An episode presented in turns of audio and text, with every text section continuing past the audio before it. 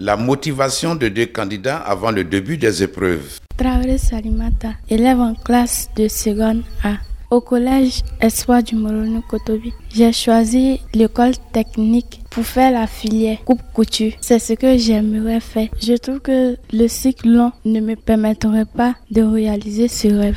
Je Michael, je suis en classe de 3e au lycée moderne de Bouna. Cette année, il y a eu le BPC avec le natation pour pouvoir vite travailler et aider mes frères. Là, si je travaille vite, je peux aussi les aider. J'ai choisi le domaine de la construction métallique. Et ça, ça me passionne et aussi impressionnant à faire cela. Des consignes d'encouragement ont été prodiguées aux candidats par le commissaire du centre, l'inspecteur Nyamien Kwaku Pascal soyez des candidats sur qui le ministre peut compter, sur qui vos parents puissent compter, pour que demain, euh, au niveau de Bouna, on ait des cadres dans l'enseignement technique. Cette initiative va motiver les élèves de la région de Bouna à s'intéresser à l'enseignement technique, dont le concours d'entrée se passait ailleurs, à Bondoukou, à Bengrou ou à Abidjan. C'est réjoui Kone Abdoulaye, le directeur départemental de l'enseignement technique. Cela permet aux enfants d'économiser le transport, d'économiser tous les travers qui ont lieu. Par le passé, les candidats que nous avions, il y en a qui refusaient de partir parce qu'ils n'ont pas de tuteur, parce qu'il faut au minimum deux ou trois jours. Tout ça, c'est réglé. Et là, je suis très heureux que tout l'effectif soit présent. Pour ce premier coup d'essai du ministère, c'est un succès. Ce sont 29 candidats qui ont pris part à ce concours 2023 de niveau CAP et BT organisé au Collège du Parc, le seul établissement technique de la carte scolaire de la région du Bunkani. Joran Kwasi, Bouna, Radio de la Paix.